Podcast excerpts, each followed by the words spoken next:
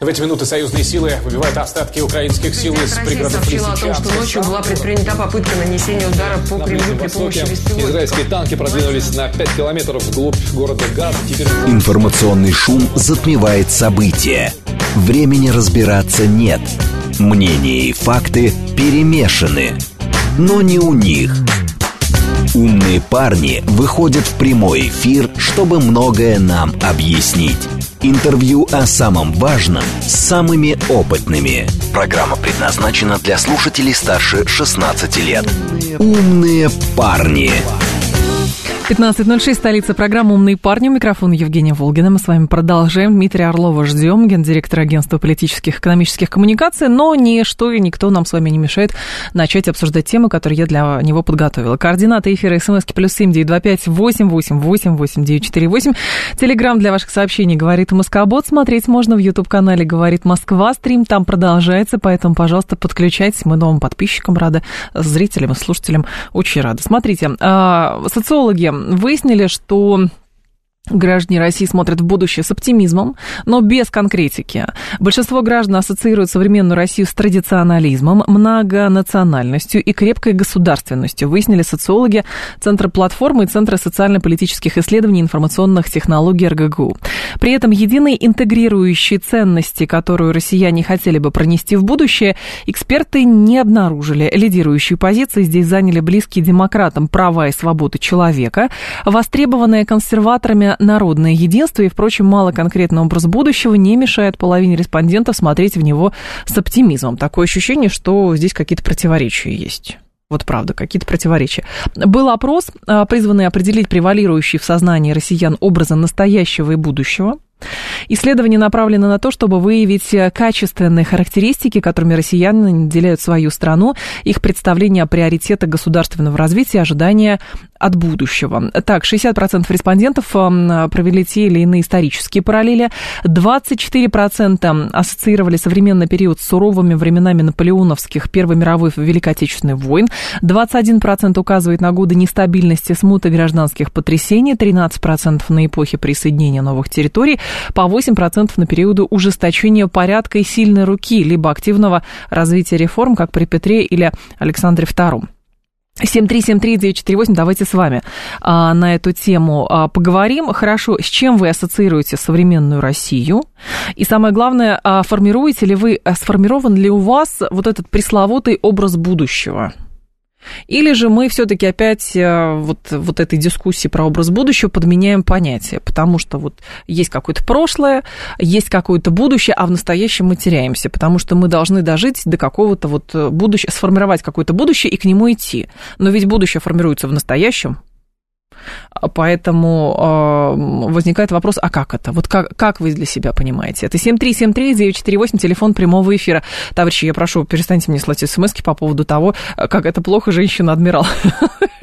Это уже следующая тема. В будущем, я думаю, хорошо, мы с вами определились, что для российского флота вы не видите женщин-адмиралов в будущем, только адмиральши как жен адмиралов.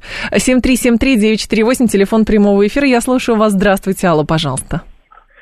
Здравствуйте. Здрасте. А вам не кажется Что? некорректно сравнивать э, Что?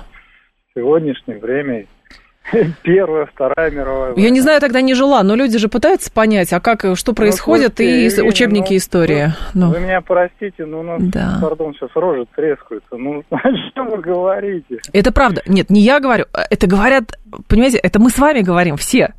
Понимаете, это мы с вами говорим, кто бы что, это ваш сосед говорит, а ваш товарищ на работе говорит, а ваши родственники так говорят. Я понимаю, к чему вы ведете, да, что сравнивать это нерелевантно. Особенно, ах, ужас и кошмар какой, стабильности никакой нет, ничего. Скажите это крестьянину, пожалуйста, во время крепостного права, да. Вот, шутки мне про крепостное право приводить не нужно по поводу гарантированного рабочего места. 7373948, это телефон прямого эфира. Мне всегда интересно было, по какому принципу эксперты составляют опросы. Большинство из них ведь никому не интересно, никто к ним серьезно не относится. А давайте мы с вами серьезно относимся, отнесемся. Вы же серьезно относитесь, например, э, к тем идеям, которые я вам для голосования предлагаю? Или те вопросы, которые я вам сейчас говорю? Сформировать образ будущего. Вот для России это сейчас актуально? И как это должно выглядеть, понимаете? Вот как это должно выглядеть? Более того, есть социологи, понимаете, раньше никто ни у кого ничего не спрашивал, а есть социологи, которые идут, тоже хотят понять, понимаете, эти а, результаты лягут в основу каких-нибудь диссертаций, например. Да? Надо же осознать, где мы с вами. Это хорошо читать а, книжки. Хорошо читать «Капитал Маркса», да, он все рассказал. А вот как? Ну, Маркс тогда сформировал и сформулировал идеи. Философы тех лет тогда сформулировали идеи, по которым мы сейчас с вами в том числе и существуем и живем. Идеи гуманизма там, и прочее, прочее, прочее, да, там, экономической модели современной, капитализма. А вот теперь говорят, что надо как-то еще но пока нет ни одной философской работы серьезной, которая бы, понимаете, фундаментально показывала вообще, в каком мире мы с вами живем. Есть только набор нытиков из Телеграма. Вот, и набор шапкозакидателей. И все. И посмотреть, а вот давайте вспомним, как это было во время Второй мировой, Первой мировой или в период смуты какой-нибудь.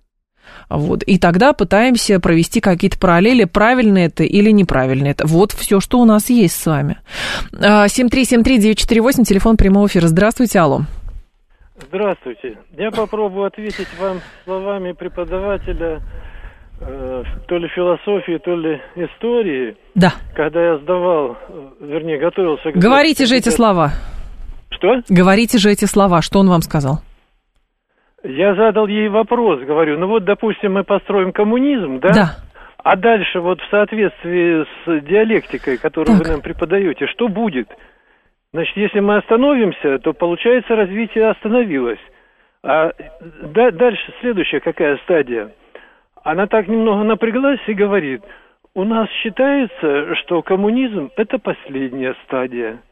Вот мы этой стадии Ну, потому достигли. что, ну вот, да, а в чем противоречие? На тот момент был образ будущего такой, построить коммунизм.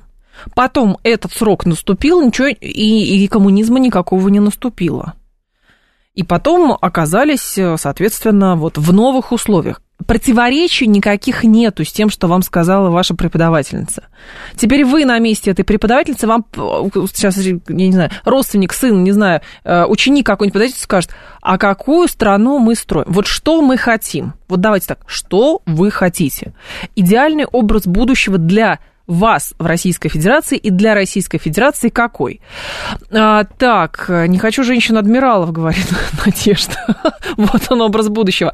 Нет оптимизма, с некоторыми соседями разругались, с одними соседями воюем, несменяемость власти, неопределенность в будущем, можно рисовать любые картины счастливого будущего, они всегда разбиваются о реальность. А вы не думали, Сергей, что, честно говоря, а, ваши картины ужасного, ужасного, хорошо, настоящего или ужасного прошлого и ужасного будущего тоже разбиваются реальность? Потому что реальность многогранна, как выясняется. Потому что по вашим сообщениям я вижу, что кто-то должен прийти, угадать, что вам конкретно хочется, и, скорее всего, он будет в каких-то случаях допускать с вашей точки зрения ошибки, а вы, как цензор, будете сидеть и оценивать, так это или не так. Я вам открою небольшой секрет, что человечество на протяжении всей своей истории постоянно воевало. Глобально или локально. Понимаете, дети в песочнице воюют, отвоевывают свои какие-то там права, участки и прочее. Что говорить о взрослых людях, которые, а, в общем, тоже отвоевывают, отстаивают э, свои идеалы? Никогда не будет такого, к сожалению или, ну, неважно как, просто никогда не будет такого, что люди вообще не будут друг с другом никак не воевать, не спорить, ничего. Вот, потому что в каком-то споре истина рождается, в любом случае, в дипломатическом ли, в военном тоже. Хотя там, э, конечно, сопровождается это чудовищным напряжением, потерями, гибелью людей и так далее. Это просто факты, это просто данность. Но были времена и похуже, как сказал первый слушатель наш, который сказал, извините, но у нас с вами лица трескаются, в смысле, потому что мы э, живем в, дово- в очень комфортных бытовых условиях как ни крути, в самых комфортных за всю историю человечества, как представляется. 7373948, телефон прямого эфира. И мы с вами о высоком сейчас, о высоком, об образе будущего Российской Федерации можем думать именно благодаря тому, что у нас с вами в большинстве закрыты базовые потребности в безопасности. У нас есть еда, у нас есть э, теплые дома, у нас есть электричество, медицина, И, соответственно, что? Это базовые потребности. Вот отключи электричество а, у вас лично, вот сразу, да, и, и что будет? Вы не будете думать об образе будущего. Вы будете думать о том, как бы воды согреть, детей помыть, а, соответственно, и, и согреться в такую погоду. Вот о чем речь. 7373948, слушаю вас, здравствуйте. Здравствуйте, Александр. Да, Александр. Я не то, что образ, а какие задачи две первые. Давайте. Первое, это, ну вот сейчас президент явно изберется. И что? Сколько он еще может сроков пройти? Ну, один, потом он уже просто физически постареет. И что? Соответственно, задача мирную передачу власти преемнику, что будет очень тяжело. Чтобы не было никаких поломок, говорите вы, да? Ну, э, Потрясений поломок. Даже, или гражданской войны. Или гражданской войны, чтобы не было. Но это, это задача, да. Вы говорите про задачу. И вполне задачи логичные, логические. Но вот люди, которые закладывают в понимание образа будущего не только технический аспект, да, а все-таки какой-то Понимаете, мы какой-то экзистенциальный народ. Вот экзистенциальный мы народ. Нам нужна большая идея. Нам нужна большая идея. И мы с ней либо согласны, либо не согласны, либо хотим, чтобы эта идея была. Понимаете? Вот, но это накладывает определенного рода ответственность, естественно. 7373948, вас послушаю. Здравствуйте. Алло, пожалуйста. Здравствуйте. Э, понимаете, вот я да. слушаю вас, да? Да. Э, э, вам, наверное, тяжело будет это поверить в это. Вот я получал зарплату 150 рублей, а 200. Так. Я, то есть я жил в социализме на пороге коммунизма, хочу так. сказать, да? Угу. Вот. Почему? Я потому что на эти 200 рублей выезжал с семьей в отпуск, в санаторий, так. отдыхал, приезжал домой, еще мне хватало. Вот. Если мне нужно было купить клиши, я покупал. Если купить джинсы, я покупал. Так. То есть я был тогда обеспеченный человек. Обеспеченный а сейчас я получаю такие деньги. Да. А вот что касаемо что дальше строить? Я, конечно, строить, как, как хотите его называйте, да. социализм или что. Социализм ну, а вот строить, говорите вы. Да, не, а капитализм что дал нам, капитализм?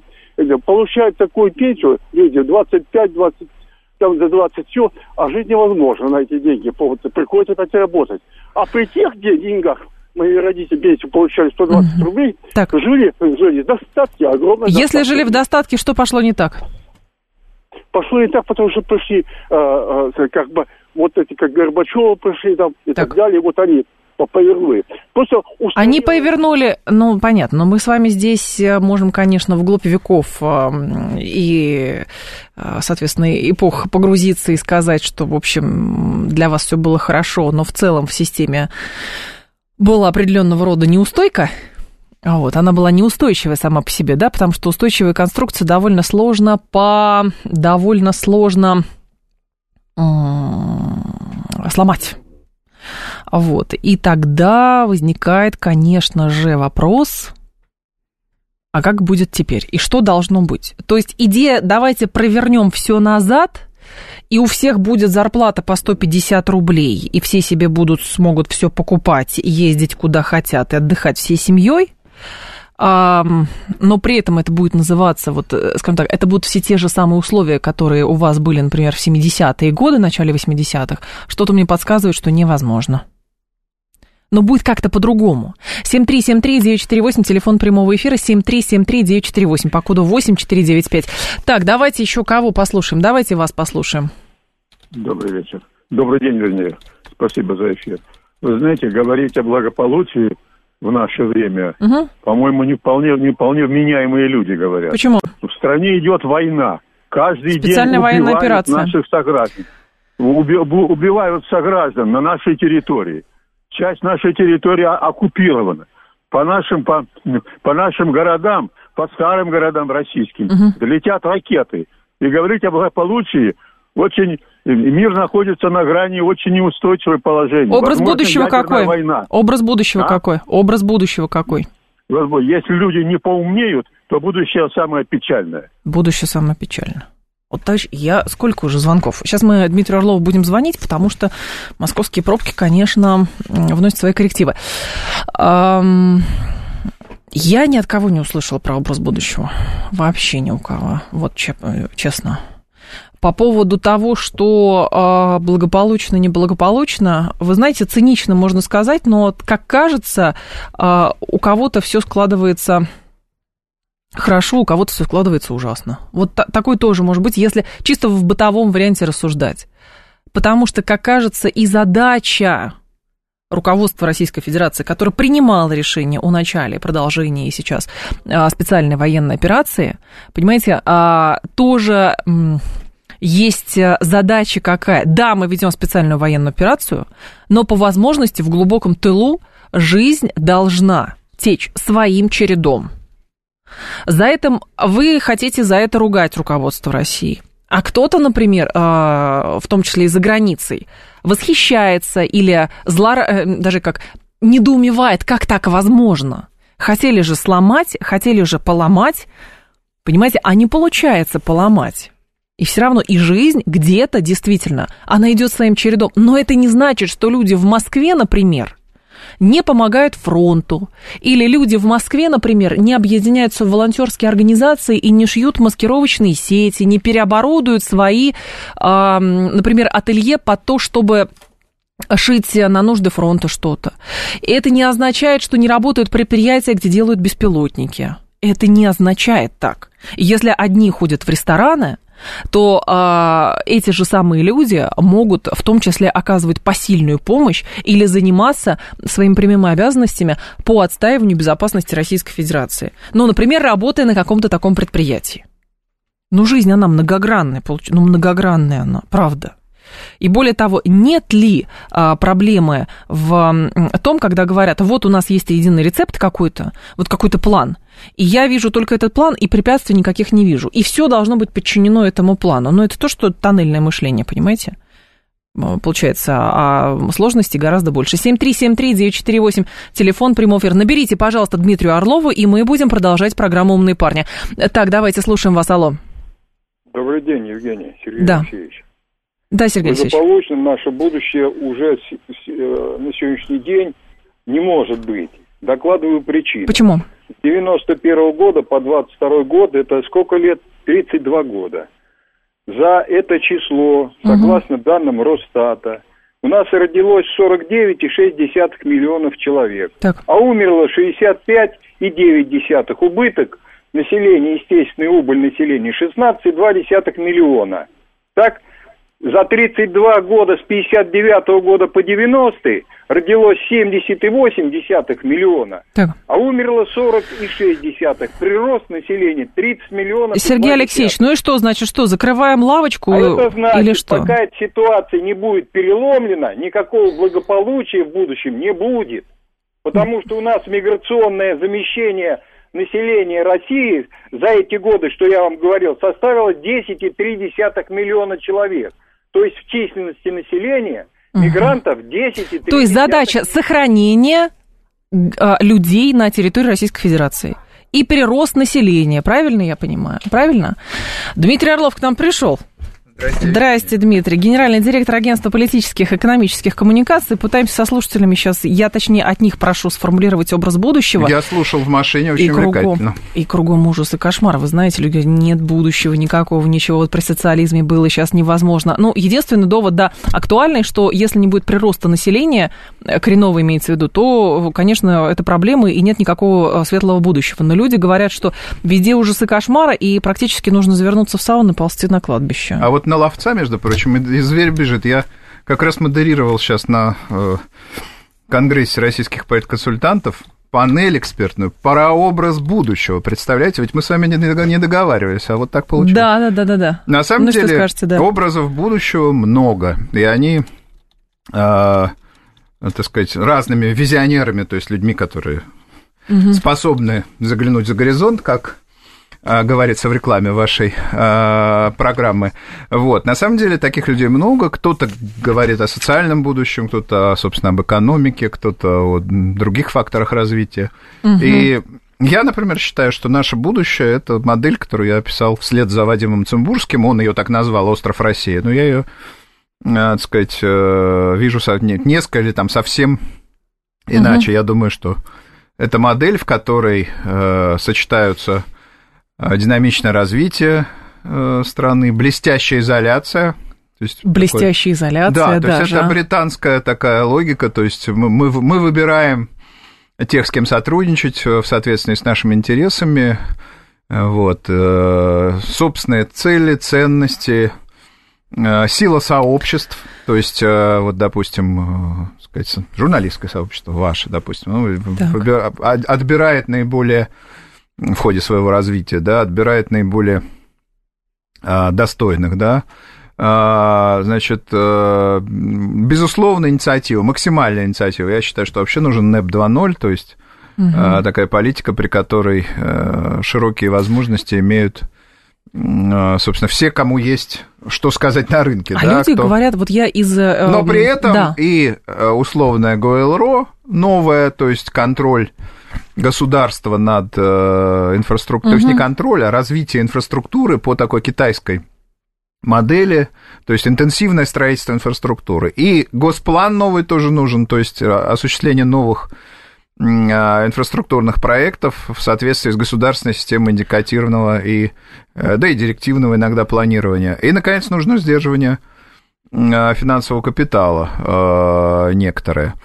Сдерживание думаю... в смысле, чтобы оттока за рубеж не было? Нет, нет, я не а об этом. Что? Вот э, вспомним то, что делал когда-то Рузвельт 30-е годы. Было две, условно говоря, финансовых кубышки, если упрощать. Да, да. А, финансовый капитал, там, где получалась прибыль с фондового рынка, с деривативов, связанных с рынками и так далее, и промышленный капитал.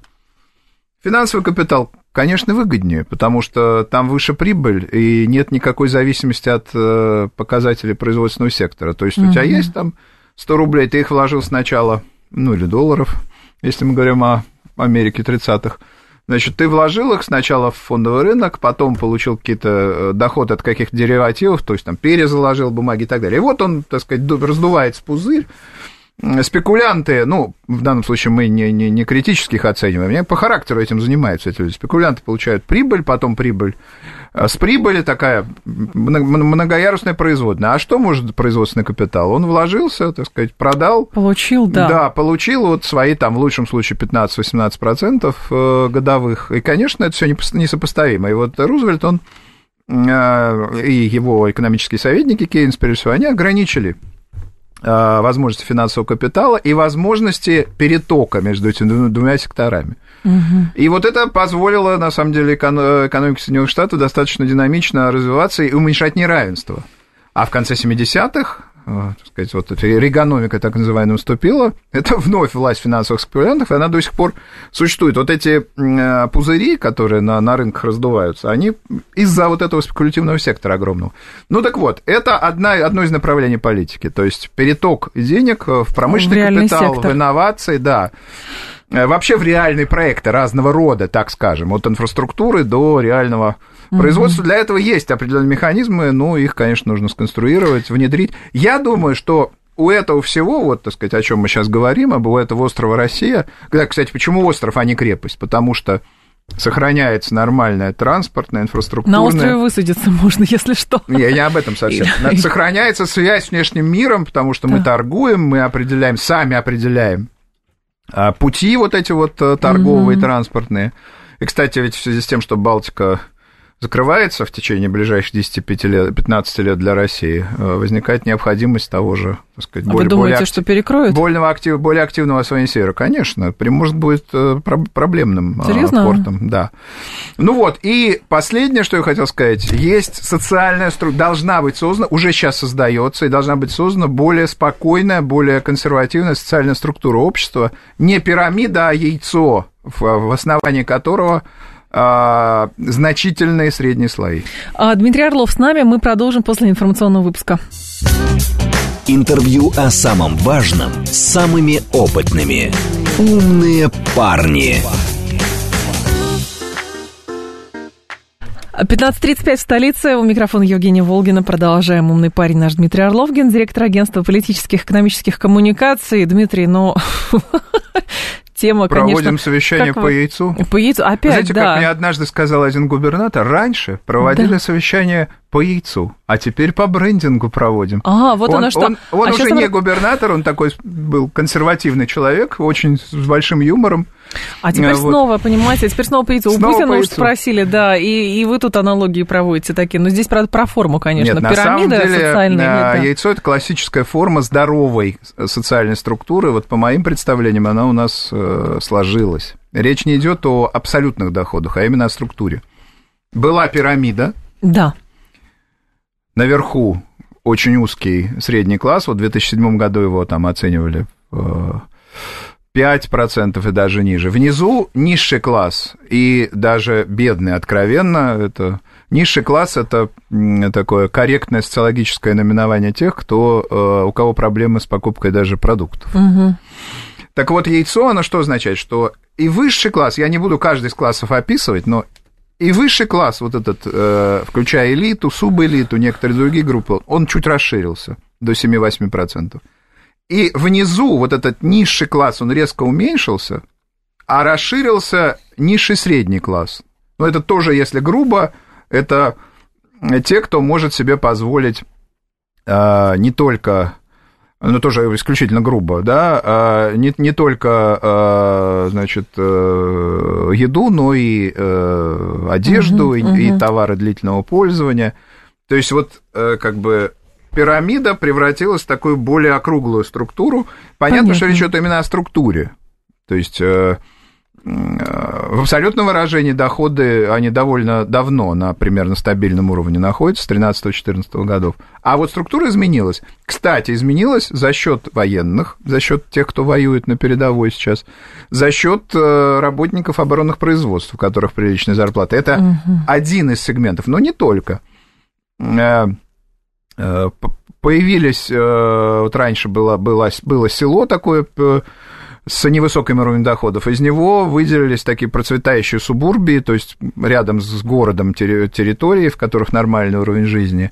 Вот, выявились, э, выделились кампусы наукограды, там выше уровень жизни. То есть, короче говоря, вот эта э, концепция четырех Россий, которую когда-то Наталья Зубаревич предлагала, известный экономист, а, экономист да. и да, исследователь, достаточно жестко настроенный, кстати, по отношению к власти, она, на мой взгляд, меняется тоже. То есть, где-то семь можно сейчас этих групп население выделить. Короче говоря, население стало более сложным, раз, более состоятельным, два, и социальная структура более здоровая, э, не пирамидальная, которая опасна угу. вообще всегда.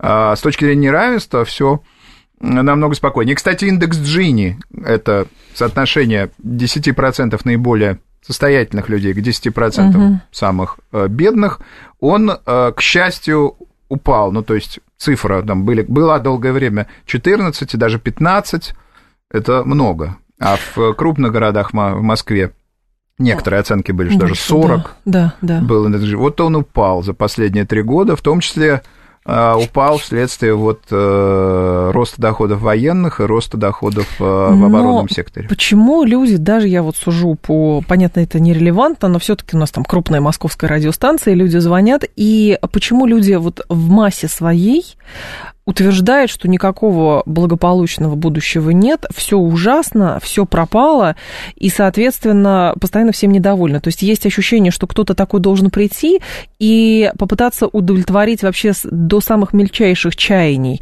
потому что требования людей, они будут просто оценивать. С одной стороны, у нас патерналистское общество, а с другой стороны, очень, как это, взыскательное получается. Да, но это с особенностями национального менталитета, конечно, связано. Угу.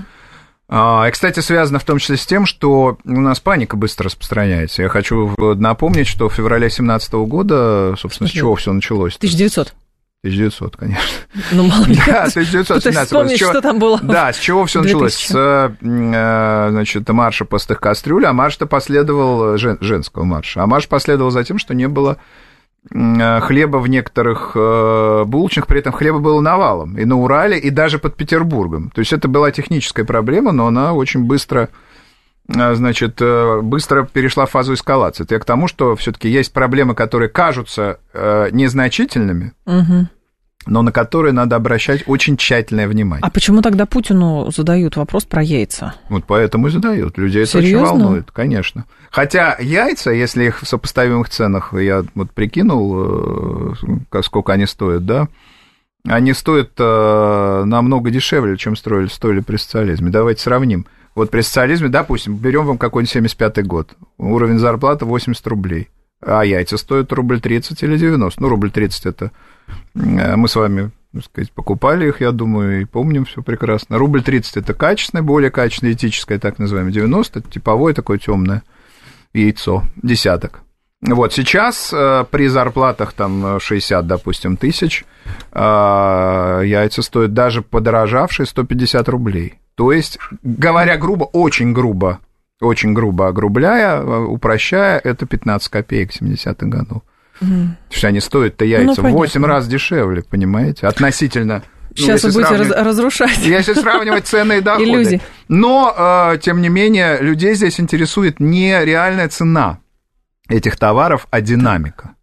И с этим трудно спорить, об этом говорила Путин на пресс-конференции. Если 40% рост, конечно, люди будут закупаться и будут тревожиться э, и так далее. Но здесь вопрос действительно... А в... по поводу, извините, да. я закончу с темой того, что у нас не верят там в будущее и так далее. Ну, по ряду причин не верят. Во-первых, потому что угу. в течение последнего века было несколько отъемов сбережений. И, к счастью, не в нынешнюю эпоху, не в эпоху новой России. Тут все очень тщательно, между прочим, власть относится к этому. Вот. А в предыдущие времена это раз. Во-вторых, а, у нас вообще вот э, для русского, так сказать, э, а, менталитета свойственно вот этот, этот, этот э, выбор пан, точнее не выбор, а альтернатива, пан или пропал. пропал да. Если не пан, максимализм. То... Максимализм. Да, если не пан, то пропал. Это второе. Третье, по поводу общих ощущений. Я с вами не вполне здесь соглашусь, точнее, вообще не соглашусь. У меня общее ощущение того, что я общаюсь, изучаю социологические данные, какие-то впечатления от разных слоев социальных. Ощущение устойчивости в этом году резко укрепилось. Это связано не только с тем, что там э, ситуация на фронте стабилизировалась, что значит, э, будет ожидается экономический рост, этот, причем значительный. Ощущение того, что выстояли во всех смыслах. И с точки зрения санкционного давления, и с точки зрения экономического развития, с точки зрения социального. Вот оно просто, мне кажется, всех а, переполняет. Другое дело, что это ощущение не праздничное, оно будничное. Выстояли, развиваемся. В этом отношении на... я с вами абсолютно да, не, не готова спорить. развиваемся, все нормально. Я вот тревожности это социология не фиксирует рост тревожности. Не Начнем фиксирует. с этого. Не фиксирует. Но дело не только в этом. Дело еще и вот в каких-то качественных вещах. А, ситуация вполне, на самом деле, вполне благоприятна. А но почему тогда не рожают? Вот люди говорят, ну, рождаемость все равно падает. Это, а это другой вопрос. В будущем. Вот Путин у нас там вот тоже была с вами дискуссия про, про э, запрет абортов. К да. счастью, Путин э, поддержал, в общем, э, разумных, мне кажется, умеренных людей. И его инвективы, точнее, его послание – это заботьтесь о репродуктивном здоровье женщины – занимаетесь развитием, так сказать... Создание модерни... условий родительства, да. Да, модернизацией mm-hmm. женских консультаций и родильных отделений больниц а потом думайте, так сказать, о том, что запрещать и ограничивать. То есть создайте базу сначала. Вот, и это, мне кажется, очень разумная, адекватная позиция. Она, естественно, э, сказать, я, я не видел, ее нет еще в социологии, но я думаю, что Угу.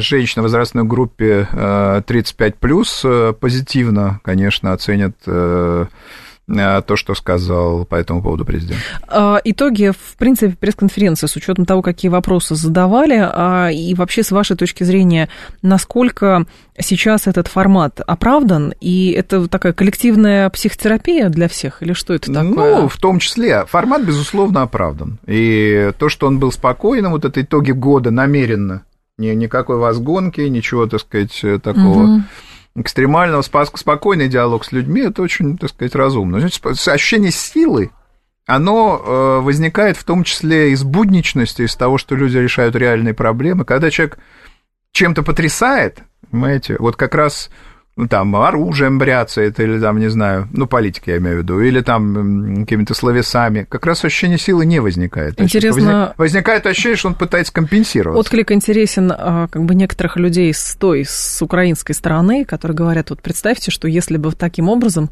выходил президент соседнего государства, ну, это сложно представить. То есть, с одной стороны, есть такое ощущение, знаете, что как бы за, к чему, ну, я встречала такое, к чему нужен этот фольклор и вообще зачем такой формат, а с другой стороны, когда люди наблюдают, ну, несколько с отдаленных позиций, говорят, а в общем, а, ни у кого больше такого формата-то и нет. Это во-первых. Во-вторых, это не был фольклор, там были жесткие вопросы, а задник, это, точнее, вот эта бегущая строка, да. А, это было весьма жестко, некоторые даже писали провокационно, я не знаю, в чем провокация, просто а, выводили то, то, то, что люди пишут, и трудно это действительно представить. Вот э, говорят о свободах разных. Ну, представим себе Байдена в этой атмосфере. или Зеленского, или а, да, можно много фамилий здесь называть. И угу. они не будут органичны. Тут дело не в том, справятся они или не справятся с э, конкретной процедурой. Возможно, справятся, но органичны не будут. А вот Путин органичен. И это спокойствие, это, так сказать, совместная такая уверенность с э, людьми, э, способность власти решить проблемы, которые она вновь в который раз уже демонстрирует. Вот это спокойная сила, да? Не слишком ли мы тогда увлечены, вот даже в рамках пресс-конференции, а, внешнеполитическими вопросами, нежели внутриполитическими? Я тоже встречала такую точку зрения, когда люди говорят, что а, когда они все хорошо в государстве, стараются больше думать о а, жизни людей за границей, нежели о самих себе. Ну, вообще-то блок, как мы предсказывали, кстати, мое агентство, блок социальных инициатив Путина и вообще социального реагирования Путина на всякие вопросы, и по э, разным группам населения, и специально по, допустим, ветеранам СВО, да. это реагирование было достаточно значительным. Но э, то есть э, социальная повестка доминировала все равно. Но просто идет СВО, и Путин не мог об этом не сказать. Причем он, он решил об этом сказать сначала, и в этом была своя логика. Вот. Есть санкционное давление, есть реальное, а не мнимое, э, так сказать, противостояние с э, НАТО, с э, в целом с атлантизмом, угу. так сказать, так скажем. И, конечно, на это нужно реагировать. Я не соглашусь с тем, что это никого не интересует. Да, есть группы, которых это интересует, которые это интересует в большей степени. С учетом того, как европейская и, кстати, американская пресса еще вчера писала по мотивам пресс-конференции, то, в общем, если кто-то сомневается в том, что это интересно внутри России, будьте уверены, что это очень интересует да, людей потом, за пределами потом России. Есть, есть, это же еще, это не только прямая линия, это пресс-конференция. Там да. есть западные или там иностранные СМИ, угу. их что-то интересует. Есть, нужно, сказать, задать и скорректировать и сформулировать вне курс внешнеполитический, это тоже логичный формат для этого. Так что ограничивать только внутренними, внутренними вопросами никогда а, никогда, мне кажется, не стоит, и, собственно, президент в данном случае и не делал этого. У Путина вчера была такая фраза, что он, в общем, считает себя относительно либералом, и тогда возникает вопрос, а кто же все эти люди, которые говорят, что нам нужен кандидат от либерального лагеря. Вы знаете, он либерал, э, как я позволю себе сказать, как да, я, например, Бога. он либерал в другом смысле. Он либерал в том смысле, что он готов предоставить э, площадку и возможность высказаться самым разным людям. В широком смысле высказаться. Угу. От высказаться на пресс-конференции до высказаться в ходе избирательной кампании. Просто я пытаюсь тогда понять, а каких либералов нужно другим, если все, значит, те, кто говорит, что нужен какой-то ну, кандидат вот, от либералов, да, он либерал, не либерал. Он либерал в том смысле, что готов предоставить кому-то возможность высказаться, а не в том смысле, что а, значит, он сторонник, допустим, экономического либерализма. Нет. Вот. А, так что в этом смысле мы все либералы. Пожалуйста, высказывайтесь, высказывайте свои, так сказать, позиции.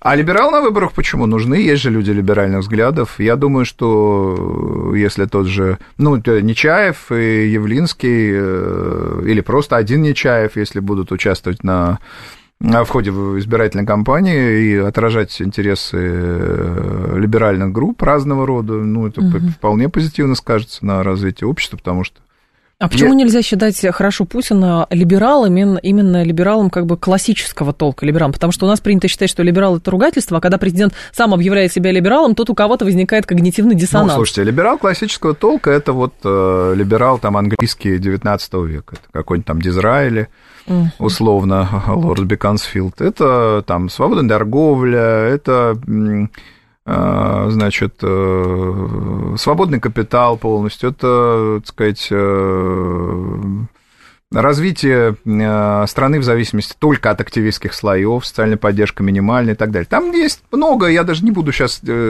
там детально это описывать. Либерализм это очень такая классический либерализм, очень жесткая, на самом деле, доктрина, просту, прокрустово ложе. И страну в это ложе не уложить. И я Никак. думаю, Путин, да, и, и, и в этом цели никакой нет. У нас страна все-таки в основном консервативная, а не либеральная.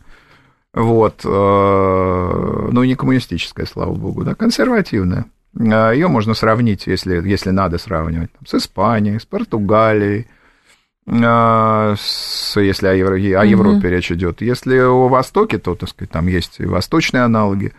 Вот. Э, это спокойное, так сказать, спокойное население, которое хочет спокойной семьи, спокойного выбора, спокойных ценностей, поэтому ценностный каркас, он необходим на самом деле в таком так сказать, развитии.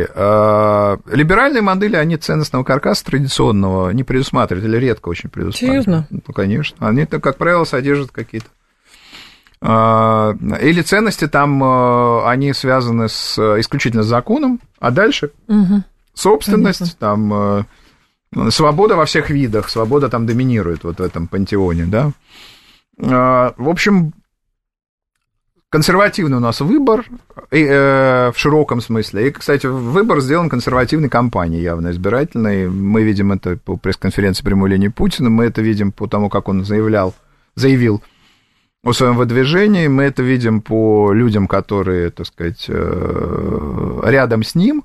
Путин с большинством он э, не с либералами, э, он не с социалистами, там, не еще с кем-то. Он с большинством, а большинство по характеру это нормальный... Что такое консерватор? Реальный консерватор, не мифический, а реальный. Это житель небольшого города, или даже большого, с очень спокойными, так сказать, потребностями, который хочет стабильности, который хочет нормально жить и работать, который угу. хочет воспитывать детей, который хочет чтобы у него было будущее. И вот э, как раз на эти интересы отвечает Путин, этим, этим запросом он и соответствует. Вы упомянули Нечаева, упомянули Явленского, еще точно там списка нет, но даже наши слушатели говорят, э, послушайте, это люди, которые вообще без э, какой-то, какого-то политического будущего больше похожи на спойлеров, так зачем они нужны, как тест для системы? Ну, почему спойлеры? Новые люди представлены же в Думе. Вот. И, э, Яблоко не представлено, но у них серьезное электоральное ядро, это историческая партия. И, кстати, почему спойлер? Они жестко настроены по отношению к власти, довольно последовательно. Я не считаю их спойлером. Угу. Вот. Но тут, как говорится, э, как будет развиваться компания, тут нельзя это предсказать со стопроцентной э, вероятностью. Ну, то есть э, Нечаев, наверное, пойдет уже, сейчас это видно по партийным там этим дискуссиям, уже с очень высокой вероятностью. Э, его партия выдвинет, подпись ему не, не нужно собирать, так что участвовать в кампании он будет. Явленский – это более дискуссионный вопрос. Что касается Надеждина, там и этого самого Дерипаски, это, мне кажется, фантастическими историями. Почему?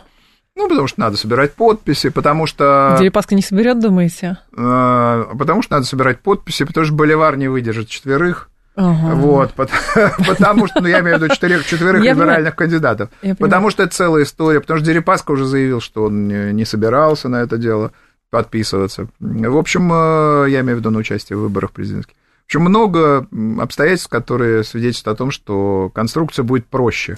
Но... Как говорил один классик, да. наш политик, классик и чиновник, э, не буду называть его фамилию, не надо думать, что система устроена сложнее, чем она устроена. Вот, очень хорошая фраза. Мне кажется, она хорошо характеризует то, что происходит. Не надо усложнять, и будет лучше.